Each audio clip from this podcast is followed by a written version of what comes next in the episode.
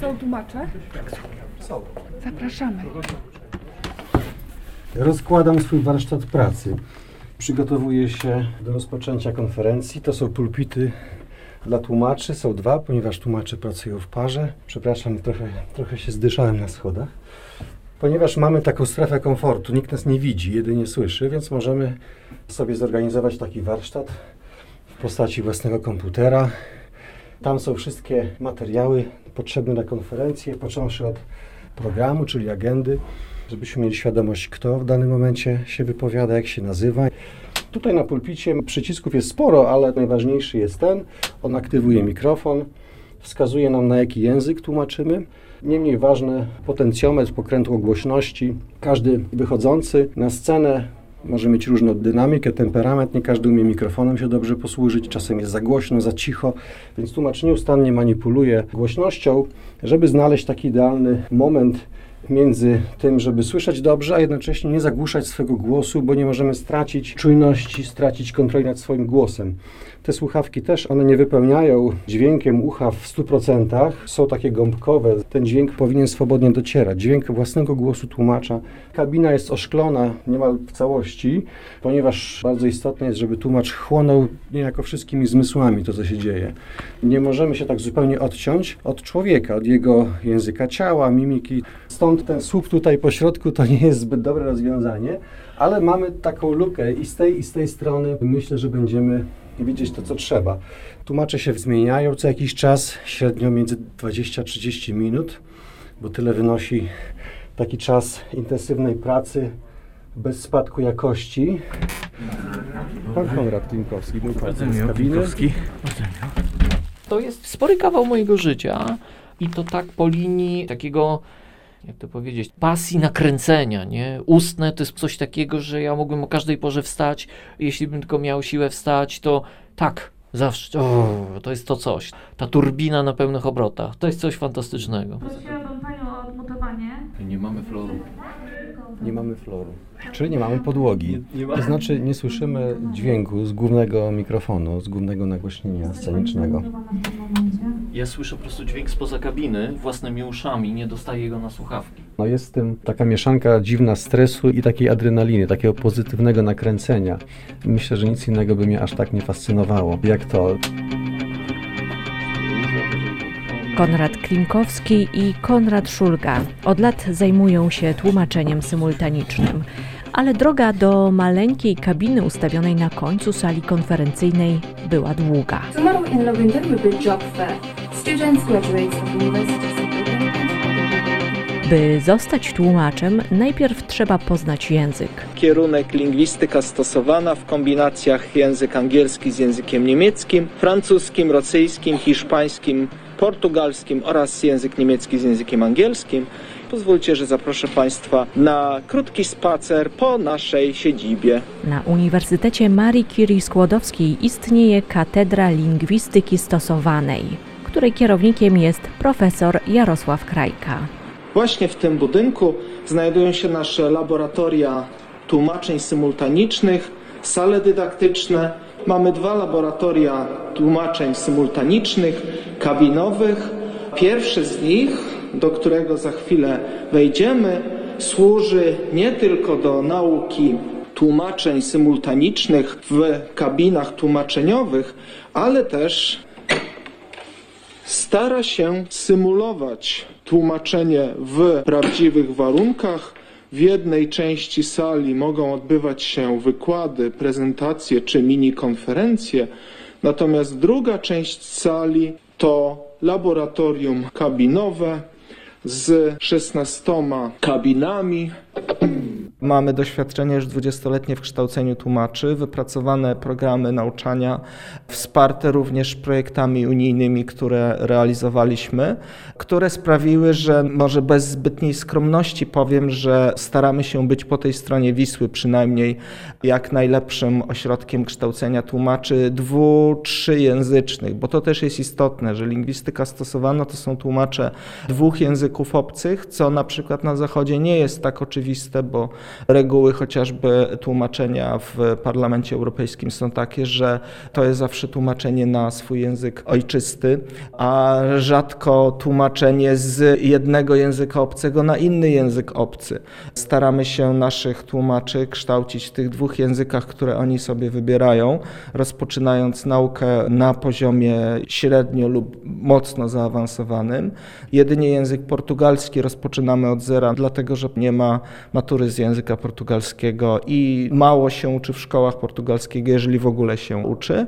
I staramy się kształcić tłumaczy w tych dwóch językach obcych, które studenci dobierają, w parach, które wybierają, stałych, prowadząc ich przez różne formy tłumaczenia, rozpoczynając od stosunkowo prostych tłumaczeń avista, a więc przekazywania ustnego tego, co widzimy w formie pisemnej, czy to na ekranie w formie napisów, czy w tekście pisanym, który dostajemy do przeczytania, przez pierwsze formy tłumaczeń ustnych, gdzie uzyskujemy informacje drogą ustną i przekazujemy również drogą ustną. Nazywamy takie tłumaczenia tłumaczeniami konsekutywnymi.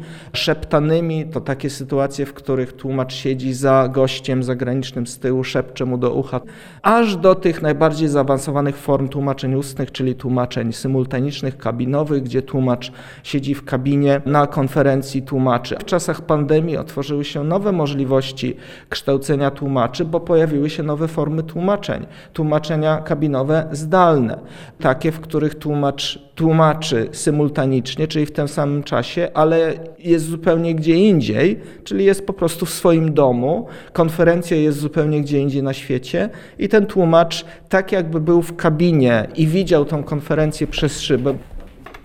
Hybryda, nie hybryda, ważne, że Nie wiem, czy Jakieś ktoś ludzi można nasz zobaczyć. kanał wyjściowy. A sprawdzali nasz kanał Nie, chyba wyjściowy? nie. Ale Nie wiem, czy ktoś nas czyta. A, no właśnie.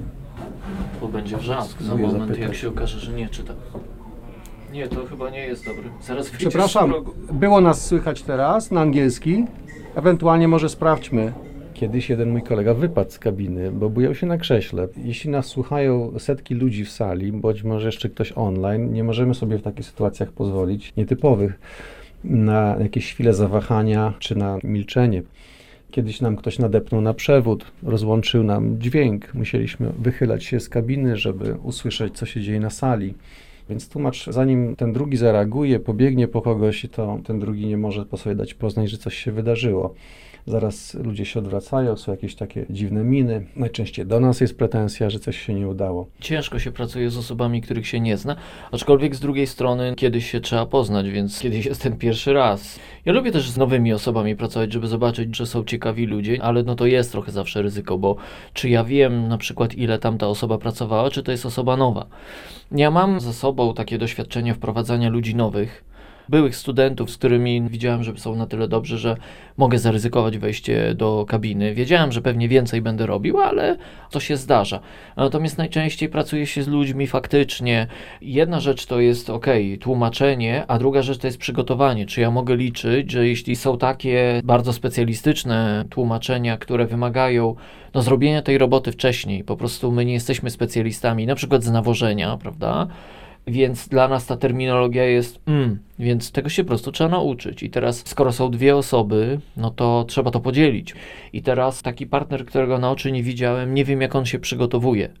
Nie wiem na ile mogę się z nim czy z nią dogadać, że zrobimy to razem. Robienie tego indywidualnie, fajnie, no ale na przykład może mieć inne rozwiązania. I wtedy nagle jedziemy dwa różne tłumaczenia. To nie jest koniecznie jakiś strasznie duży problem, ale tak nie powinno też być. Powinno to być terminologicznie uzgodnione, tak jak w tekście pisemnym. Także poznaje się bardzo ciekawych ludzi, no ale najbezpieczniej tłumaczy się z osobami znajomymi. Myślę, że obaj mamy taką grupę ludzi. Trochę to też z praktyki wynika, że raz jedna osoba może, druga nie może, to prosi się kogoś innego. Ja wiem, myślę, że jest takie 5-6 osób, które wymiennie gdzieś ze sobą się spotyka w tych kabinach, przynajmniej na przestrzeni lubelskiego czy Lublina. Konrad Klimkowski, kiedy studiowałem na filologii angielskiej, on był moim nauczycielem. Bo taka między nami jest różnica wieku, mniej więcej 6 lat. I później nam się kontakt urwał i on zaczął rozwijać się jako tłumacz, bo kiedyś to było troszkę na zasadzie takiej łapanki, nie oszukujmy się, nie było formalnie profesjonalnych szkół tłumaczy i tak dalej, przynajmniej w Lublinie. Więc jak była jakaś pierwsza impreza, mówimy o końcówce lat 90., to kto zna angielski, gdzie tam, no to, to tacy pionierzy byli. On i taki świętej pamięci kolega Andrzej Antoszek, zmarł nagle parę lat temu. Oni byli pionierami tu na rynku lokalnym. I kiedyś stało się tak, że nasze drogi się spotkały na lingwistyce stosowanej. Zaprosili mnie do współpracy jako nauczyciela. Siłą rzeczy gdzieś tam za jakiś czas zaprosili mnie też do współpracy w kabinie. No więc oni się troszkę uczyli na błędach, na podstawie swoich własnych doświadczeń, a później się uczyłem od nich. Też jestem samoukiem, tak mogę powiedzieć. Później musiałem to od strony teoretycznej się podbudować oczywiście, bo zacząłem pracować i uczyć studentów tego, co sam robię, czyli nauczyć się trochę dydaktyzować te moje doświadczenia zdobywane w kabinie, gdzieś tam wyczytane, podejrzane. Także już pracuję 15 lat, więc kolega, można mu dodać te 5-6 lat więcej doświadczenia. W tej chwili Konrad pracuje na Kulu. Jest doktorem habilitowanym na filologii angielskiej. Krótka próba na kanale angielskim. English, English, testing English. One, two, three. One, two, three, English, testing, testing.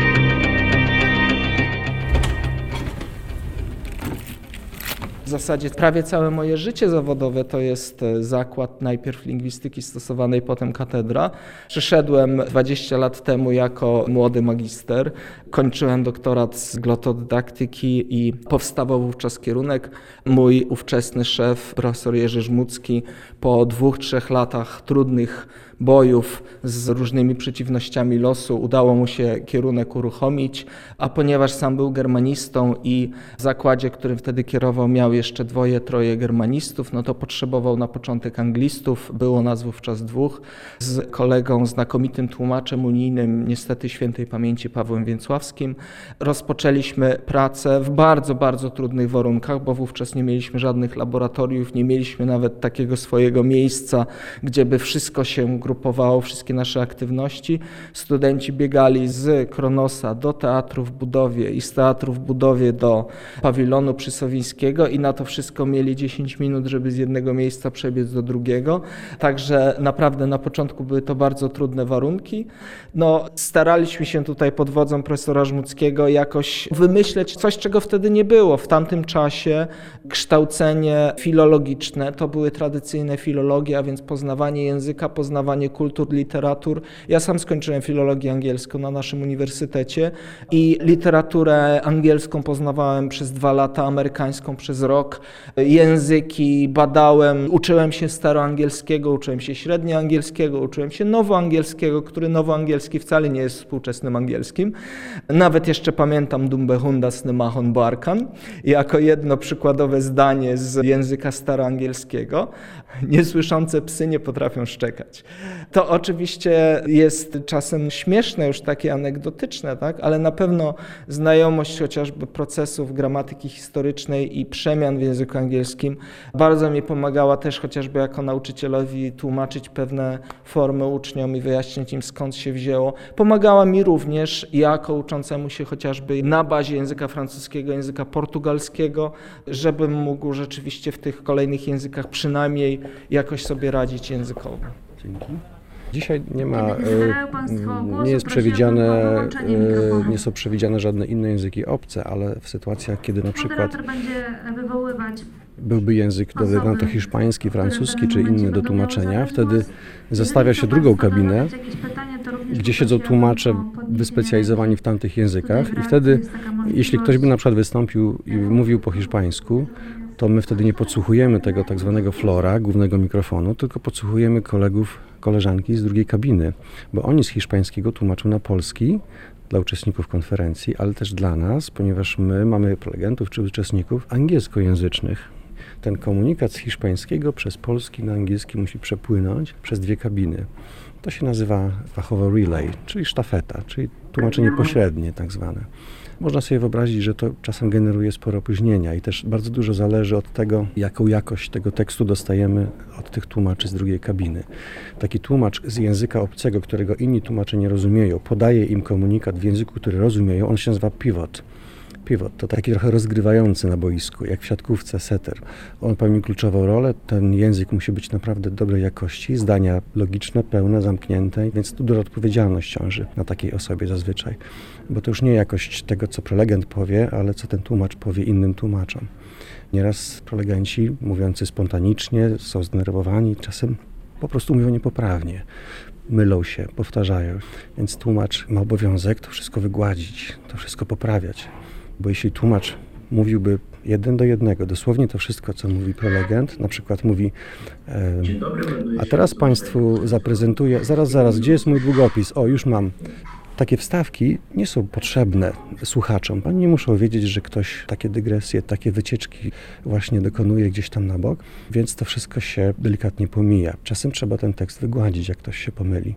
Jeśli ktoś mówi nie w swoim języku, na przykład e, mówi w obcym dla siebie języku, myli się, popełnia błędy gramatyczne, używa złych słów, tłumacz musi to wszystko poprawić. Ten jego komunikat musi być tak jakby podany, jakby był z pierwszej ręki pozbawiony tych wszystkich błędów, niedociągnięć. To jest dodatkowy wysiłek, bo tłumacz musi dokonywać takiego przekładu wewnętrznego, interlingwalnego, to się nazywa fachowo, zanim w ogóle przetłumaczy to pozostałym na obcy język. Więc podstawową sprawą jest rozumienie w ogóle, co mówi osoba do mikrofonu tych elementów tutaj to jest cała układanka takich rzeczy, głównie zautomatyzowanych, bo to nie jest tak, że tłumacz o tym wszystkim nieustannie myśli co ja teraz zrobię, jakiej strategii użyję. To przychodzi trochę jak z Lewandowskim, kiedy strzela bramkę. Nie patrzy gdzie, tak po prostu jest instynkt, bo nie ma czasu na myślenie. Muszę się już ustawiać. Słychać nas było, czy nie wiecie panowie? Na angielskim. Aha. A, czyli będziecie widzieć, co się dzieje. Dobra. Czekaj. Uwaga. Tak, jestem gotów. dwa, jeden. Good morning, everyone. Welcome for our Lublin Conference Center on our video conference devoted to the importance of Interreg programs in the development of Eastern Poland regions. The objective of our meeting today is to exchange experiences and discussion concerning the cooperation with the Interact program and presentation of good practices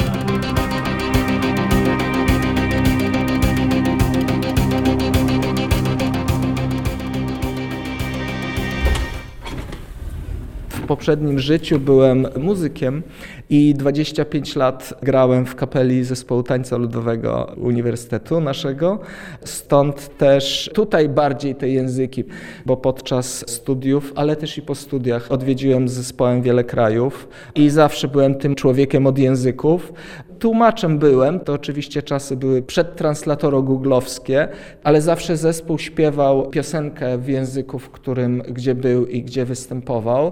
Także czasem to były też konsultacje językowe, bo jednak jakąś tam wrażliwość fonetyczną być może trochę miałem lepszą niż koledzy z innych kierunków. Wizyta w Tajlandii nam zapadła w pamięci. Tradycyjnie musieliśmy się w kilka dni nauczyć piosenki tajskiej. O piosenkę tajską poprosiliśmy naszą ambasadę, dlatego że przyjechaliśmy na zaproszenie ambasady. To była chyba 30. rocznica nawiązania stosunków dyplomatycznych między Rzeczpospolitą Polską a Królestwem Tajlandii.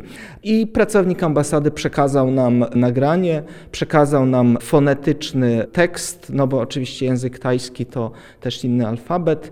Z dużym trudem zespół nauczył się piosenki. Nie wiem na ile Tajowie rzeczywiście by tą piosenkę zrozumieli, dlatego że język tajski jest językiem tonalnym, tak jak chiński, co sprawia, że to wysokość dźwięku odgrywa rolę i zmienia znaczenie. Coś, do czego my, Europejczycy, nie jesteśmy przyzwyczajeni, bo jednak wymawiamy w miarę płasko, nie robimy takich powiedzmy schodków sobie na poszczególnych sylabach. No i okazało się, że piosenki nigdy nie wykonaliśmy. A dlaczego? Przyjechaliśmy na miejsce, miał być koncert, miał być bankiet, wszyscy się przygotowują, kelnerzy rozkładają sztućce, my muzycy, próba mikrofonów, wiadomo, no to coś trzeba zagrać, żeby poziom mikrofonów ustawić, no to zagrajmy tą piosenkę tajską. I wszyscy ci tajowie, którzy rozkładali sztućce, którzy przygotowywali bankiet, zamarli. Zamarli, a potem zaczęli krzyczeć, że nie wolno wam tego zagrać, bo będzie skandal. I co się okazało? Miał to być hymn narodowy Tajlandii. I był to hymn narodowy Tajlandii, tylko był to hymn rządowy podczas gdy w Tajlandii jest drugi hymn królewski i to król niedawno zmarły, zresztą najdłużej panujący monarcha na świecie, był taką czcią otoczony w Królestwie Tajlandii, że wykonanie hymnu rządowego nie wykonawszy wcześniej hymnu królewskiego, spowodowałoby być może nawet i skandal dyplomatyczny. To też pokazuje, jak my czasami mało wiemy o kulturach i tutaj wejść w kulturę, mieszkać w niej, poznać ją naprawdę dogłębnie, to jest to doświadczenie, które jest niezbędne.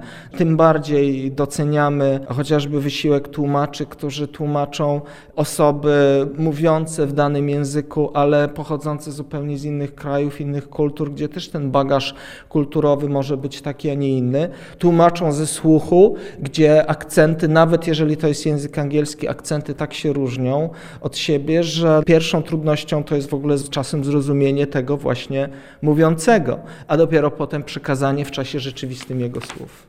Są takie sytuacje i tłumacz też uczy się pewnej strategii, jak sobie radzić, kiedy możemy właśnie nie rozumieć w ogóle, co mówi prelegent. To niekoniecznie jest kwestia złego akcentu czy nieprzygotowania, ale kiepskiej akustyki choćby, różnych sytuacji, że na przykład urywa nam co trzecie słowo.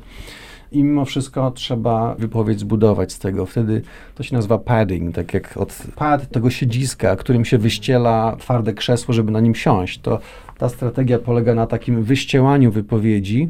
To jest blisko takiego wodolejstwa, ale chodzi o to, żeby słuchacze coś słyszeli w słuchawkach i na podstawie skrawków informacji budujemy wypowiedź, patrząc na kontekst, korzystając z wiedzy ogólnej, z sytuacji, która się dzieje na naszych oczach, budujemy wypowiedź, która nie musi być w 100% identyczna, ale nie mamy innej możliwości. Kiedyś miałem właśnie mówcę z Nepalu, który pojawił się na scenie nieoczekiwanie, ponieważ to była taka uroczystość, rozdanie nagród, taki duży kongres spółdzielców z całego świata. Nieproszony wszedł na scenę i chciał wyrazić wdzięczność polskiej stronie. I zaczął mówić po angielsku. Ja nie rozumiałem właściwie nic z tego. Co więcej, nie rozumieli go Australijczycy, Brytyjczycy, którzy byli na sali, bo rozmawialiśmy potem przy kolacji. I oni zobaczyli, że ja tłumaczę tym Polakom coś. Nie mogli się nadziwić. Ale wyczytałem z jego intencji, zachowania i tak dalej, że chcę podziękować, bo miał ze sobą taki obraz, który przypominał powiedzmy naszą taką ikonę, ale tam z jakimiś bóstwami lokalnymi. I tym obrazem tak wymachiwał, wskazywał na konkretnego gościa na sali, który był dyrektorem akurat, którego znałem z nazwiska. Więc zbudowałem taką wypowiedź, że dziękuję panu dyrektorowi, to jest dla niego prezent i zapraszam wszystkich do Nepalu, prawda? Bo na koniec wyjął wizytówkę i okazało się, że chyba dużo się nie pomyliłem. Więc to była taka ciekawa, stresująca owszem sytuacja, bo kiedy słyszymy, prelegent zaczyna wypowiedź i my nic nie rozumiemy, no to co zrobić właściwie w takiej sytuacji, prawda? Nie można prosić o powtórzenie, nikt nas nie usłyszy, nie będziemy pukać w szybę, a nie można czekać, bo ludzie też czekają. Więc takie sytuacje są, z, właśnie z egzotycznymi mówcami z Azji, to z takich większych wyzwań, to to mi się przydarzyło.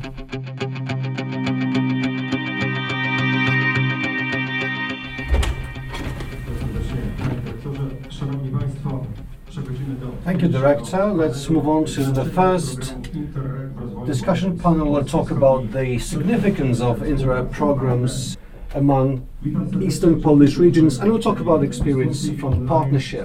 Ja na przykład zauważyłem, że tłumaczenia, czy pisemne, czy ustne, właściwie one mnie przeciągnęły przez COVID. To znaczy, czuję, że nie zwariowałem dlatego, że mogłem się zająć tłumaczeniami. Te pozostałe typy działalności, znaczy edukacja akademicka czy dydaktyka była fatalna w wykonaniu. To naprawdę było straszne. To ciężko nawet opisywać. Znaczy sporo się nauczyłem oczywiście, ale były bardzo obciążające i ja miałem akurat dość duży projekt tłumaczeniowy. No on mnie przeprowadził, to znaczy po całym tym sześciokrotnym zmęczeniu, kiedy były te dni, że mogłem tylko tłumaczyć, zamknąć się z tym tekstem, wejść w głowę autora. I to było najlepsze, co się mogło wydarzyć. To nie było tak, że to się nie męczyło, ale po prostu mnie sprowadzało do zdrowia psychicznego, a no jak się zdarzyło coś ustnego, które ja najbardziej lubię ustne, to jest nie potrafię powiedzieć. Ja się nie uczyłem ustnego. Ja po prostu poszedłem z jeszcze innym kolegą, którego już nie ma wśród nas, do kabiny i zaczęliśmy tłumaczyć. I tak to się zaczęło. No, bolało, było trochę ciężko, ilość potu wypocona, no ale coś tam się człowiek nauczył. Także Jest to bardzo ciekawe działanie. Samo tłumaczenie jest pasjonującym typem działania, jest pasjonującym typem wchodzenia między ludzi, uczestniczenia w tym, co oni robią. Niesamowicie się człowiek dużo dowiaduje, czym się ludziska zajmują, ile ludzie mają pomysłów. I Ja zaczynałem od historii i od politologii, jeszcze tłumacząc dla Instytutu Europy Środkowo-Wschodniej, poprzez multum biznesowych rzeczy, tu może nie będę wymieniał, ale też niesamowicie jak tu Lubelszczyzna zaczęła w pewnym momencie być mekką wręcz małych, a potem coraz większych projektów software'owych, IT i tak dalej, kulturowe rzeczy i to jest coś niesamowitego oglądać to. Także tłumaczenie naukowe, którymi z kolei jeśli chodzi o pisemne się zajmuje, to też niesamowite, ile ludzie mają pomysłów, jak piszą, jak myślą o świecie, jakie mają skróty myślowe i rozszerzenia skrótów. Ja generalnie mam już mało czasu na czytanie książek, bo czytanie tego, co muszę przetłumaczyć, wypełnia mi głowę. Ja z tym chodzę, to mi się cały czas potem gdzieś kręci. Potem to, co muszę przeczytać albo co chcę przeczytać, bo tłumaczyłem, to jest spory kawał mojego życia. To jest to coś, ta turbina na pełnych obrotach. Dlatego tak trudno nieraz koledze odebrać mikrofon, bo właśnie nie chce przestać. Dzisiaj myślę, że nic innego by mnie aż tak nie fascynowało, jak to. No jest w tym taka mieszanka dziwna stresu i, i takiej adrenaliny, takiego pozytywnego nakręcenia.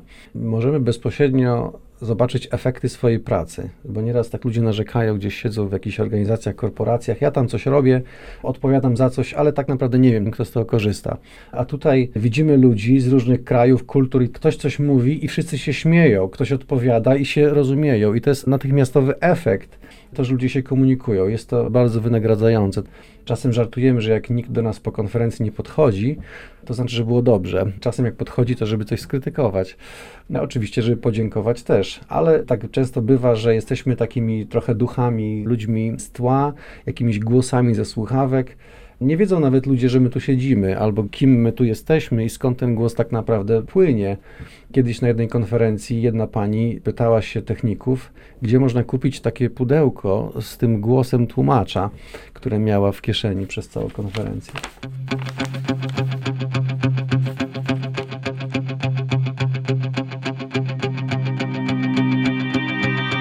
Let's close it by watching a short video promoting this self government Three Cities Congress. Thank you for today. Ale jestem głodny, zaraz zemdleję chyba. Mam mroczki przed oczami. I nie mówię o braciach mroczkach z serialu. No, pokańczyli. Koniec, Tak. muzyka ucichła. Nie było przerw, robiliśmy to nieustannie od 10. Trzy godziny Tak. prawie, nie? No Tak. to bardzo długa sesja, To jest, to jest długa sesja. To, że nie można wyjść, się wyprostować, popić. Od razu To wtedy zmiany stają się częstsze. Widzimy, że nie będzie przerwy, więc już głowa planuje to, że jedna osoba powinna krócej pracować. No i oszczędzać siły, bo trzeba przeżyć to wszystko.